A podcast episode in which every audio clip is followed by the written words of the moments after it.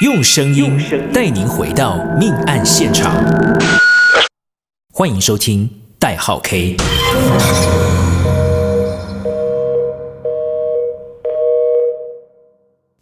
大家好，欢迎收听代号 K，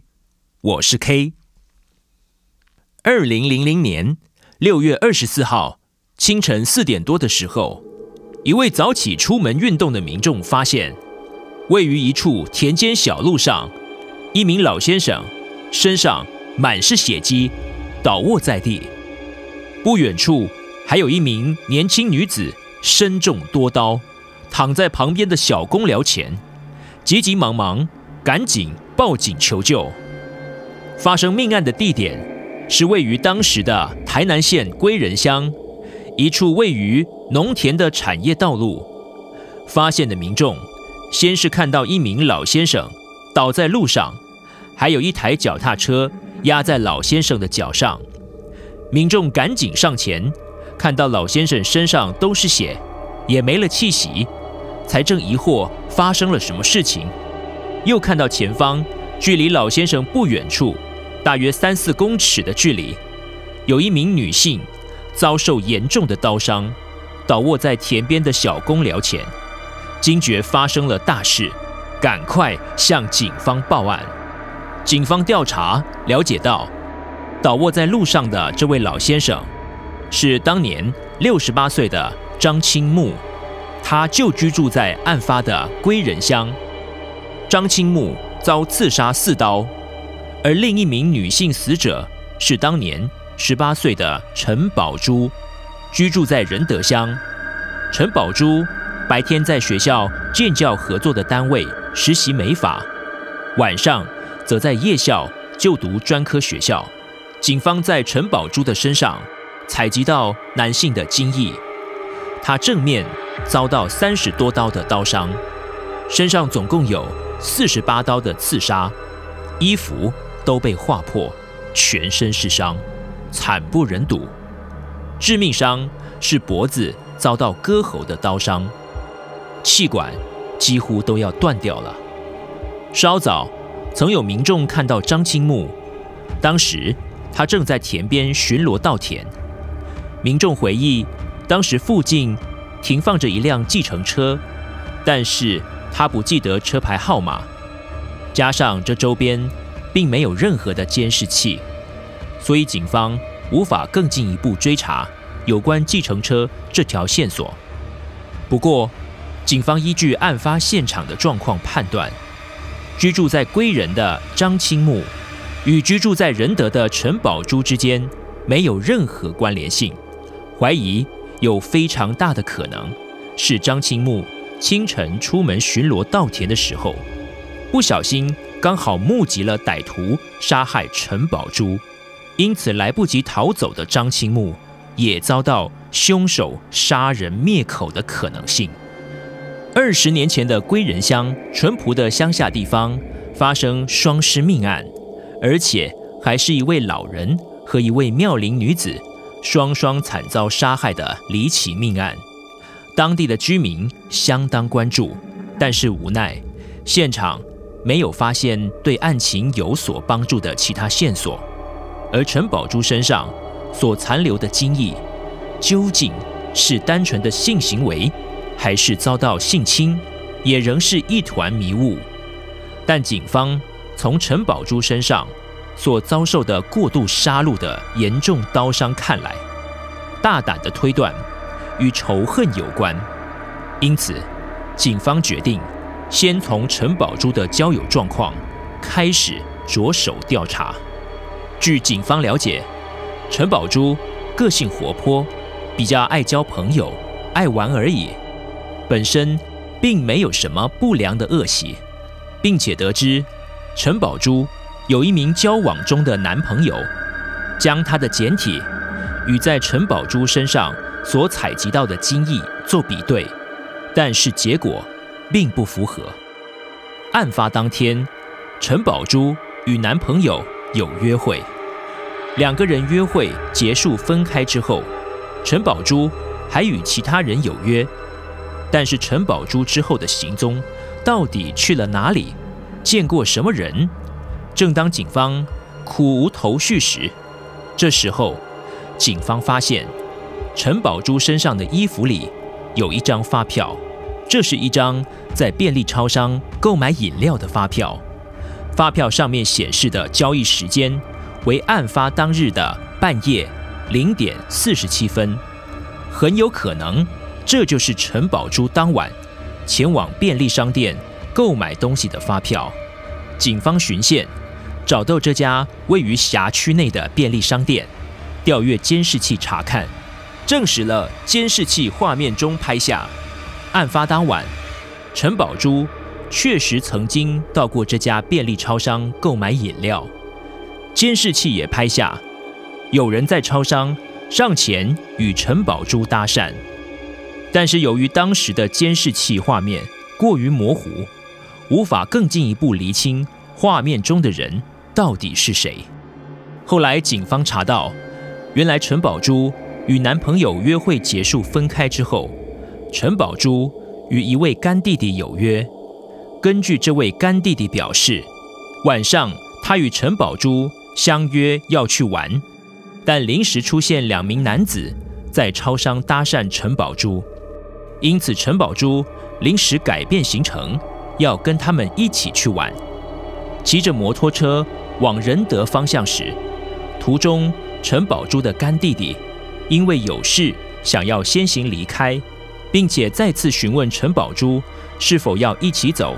但因为陈宝珠确认要与搭讪他的两名男子同行，于是干弟弟就只好自己先走了。陈宝珠的干弟弟不知道这两个人的名字，但是他记得其中一个人的特征。是染着一头金发，左小腿还有刺青。两个人骑乘当时流行的追风机车。警方调阅沿途的监视器，确实有陈宝珠干弟弟所说的追风机车，但是当时的监视器没有现在这么密集，无法追踪到他们后来出游的行迹以及这两名男子的下落。但是。警方认为，发现两人尸体的案发地点相当偏僻，凶手是当地人的几率非常的高，于是决定先从归仁乡这个区域的治安人口，以及透过派出所做全面访查，全力追查凶手的可能线索。没想到，很快的，当地派出所所长。马上就想到当地有一名吸毒的治安人口，各项特征与警方所要寻找的嫌疑人条件相当符合，于是赶紧前往查访，同时发现他也是骑乘一台追风机车。警方立刻前往就住在案发现场附近，当年十八岁，从事捆工工作的郭俊伟。他一开始。矢口否认犯案，并且提出不在场证明，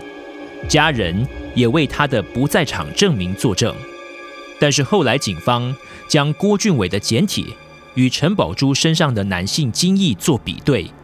检验出来的结果却是符合的，并且警方在郭俊伟家中顶楼的佛堂找到一把蝴蝶刀、沾血衣物。以及属于陈宝珠的手机，而且警方在蝴蝶刀上检验出有血迹反应，各项证据确凿。原本辩称自己有不在场证明的郭俊伟无法再狡辩，因而坦承犯案。同时，郭俊伟也供出另一名作案的同伙，当年二十岁，从事厨师工作的谢志宏。郭俊伟表示。案发当晚，他与谢志宏骑车外出，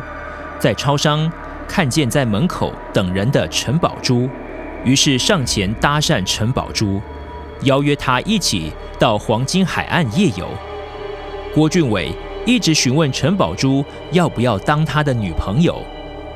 路上，陈宝珠改变主意，想要回家。早就起了色心的郭俊伟，听到陈宝珠反悔。想要回家，非常不高兴。于是，他们将陈宝珠带往一处偏僻的废弃砖厂，恐吓陈宝珠，并且拿走陈宝珠的手机。离开废弃砖厂之后，两个人又把陈宝珠带到一处墓地，故意把陈宝珠带到荒郊野外的墓地，就是要吓他，让他更加害怕。接连遭受到恐吓和惊吓的陈宝珠，于是只好答应当郭俊伟的女朋友。原本以为答应当郭俊伟的女朋友之后，就能赶快回家的陈宝珠。却又被带到郭俊伟的家里，遭受了郭俊伟的性侵。后来，已经忍受郭俊伟欺凌的陈宝珠，以为自己可以回家了，于是又表示想要回家。郭俊伟听到陈宝珠又提起想要回家，极度的愤怒。郭俊伟认为陈宝珠出尔反尔，说好要当他的女朋友，却说要回家。尽管陈宝珠解释我愿意当你的女朋友，但是他该回家了。郭俊伟怎样也听不进去。郭俊伟说谢志宏偷看他性侵陈宝珠，谢志宏也想对陈宝珠毛手毛脚，但是陈宝珠拒绝了谢志宏。陈宝珠向郭俊伟提出想要回家感到不悦，而谢志宏。则不满陈宝珠对他的拒绝，两个人怒火中烧，于是将陈宝珠带到郭俊伟家附近的一处农田的小公寮前。郭俊伟拿着蝴蝶刀刺杀陈宝珠。虽然陈宝珠不断地跪地求饶，求郭俊伟不要再伤害她了，他愿意做他的女朋友，他不要回家了。但是杀红眼的郭俊伟不断地刺杀陈宝珠，陈宝珠倒地之后，原本在一旁把风的谢志宏也过来拿起那把蝴蝶刀割喉陈宝珠，并且将陈宝珠踢下农田旁的小公寮前。这时候，老农夫张青木刚好清晨骑脚踏车来巡田，正好目击了郭俊伟。和谢志宏对陈宝珠的行凶过程，张青木赶紧表示自己只是来巡田的，没有他的事，他要走了。张青木赶紧牵着脚踏车要离开，没想到此时郭俊伟突然快步追了上去，直接从郑清木背后刺杀致命的一刀，这刀贯穿了张清木的身体。要了张清木的性命。年迈的张清木虽然曾试图想要起身逃命，但身中四刀的他却再也爬不起来了。但是相较于郭俊伟对于事件的陈述，谢志宏则表示自己完全没有侵犯陈宝珠的行为，自己在案发现场也只有帮忙把风而已，没有动手杀害陈宝珠。郭俊伟与谢志宏两个人的说法不一。郭俊伟说两个人都有动手，谢志宏则说自己只有把风。虽然郭俊伟和谢志宏两个人的说辞并不一致，互相推诿，但是两个人最后仍遭到起诉，两个人都被判两个死刑。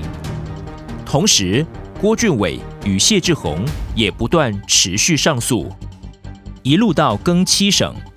总共耗费十年的时间。所有法官都认为两个人没有悔意，仍皆判处死刑。二零一一年五月十二号，高分院驳回上诉，郭俊伟、谢志宏死刑定谳，两个人开始在监狱里。度过等待死刑执行的日子，谢志宏在律师的帮助下不断申请再审，直到二零一九年三月十三号，检方认为由于谢志宏没有杀人的事证，于是谢志宏的再审通过，暂停执行，当庭释放谢志宏。谢志宏的第一份自白中表示，自己没有侵害陈宝珠。也没有杀人，自己是遭到刑求才会承认有参与杀人的笔录。自己从一开始就说明只有郭俊伟一人犯案，他从头到尾都只有把风而已。由于凶器蝴蝶刀上没有采集谢志宏的指纹，当时的笔录录音档遗失，陈宝珠身上也没有谢志宏的 DNA，谢志宏的衣物上也没有检测出有血迹的反应，加上郭俊伟所陈述的犯案过程说辞反复不一，且郭俊伟所说谢志宏补刀杀死陈宝珠的状况。与现场迹证不符合，而郭俊伟是临时起意杀害陈宝珠及张青木，谢志宏并不知情，不能认定谢志宏有帮助杀人的故意。最后，谢志宏多年的死刑判决逆转改判为谢志宏无罪。二零二零年六月十一号，检方没有再上诉，谢志宏。无罪定谳，谢志宏六千八百三十四天的冤狱，于二零二二年获判三千四百一十七万元的赔偿金。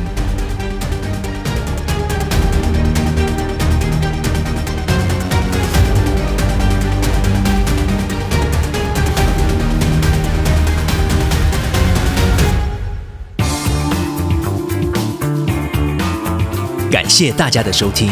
我是 K，欢迎订阅代号 K，一起持续挖掘真实案件。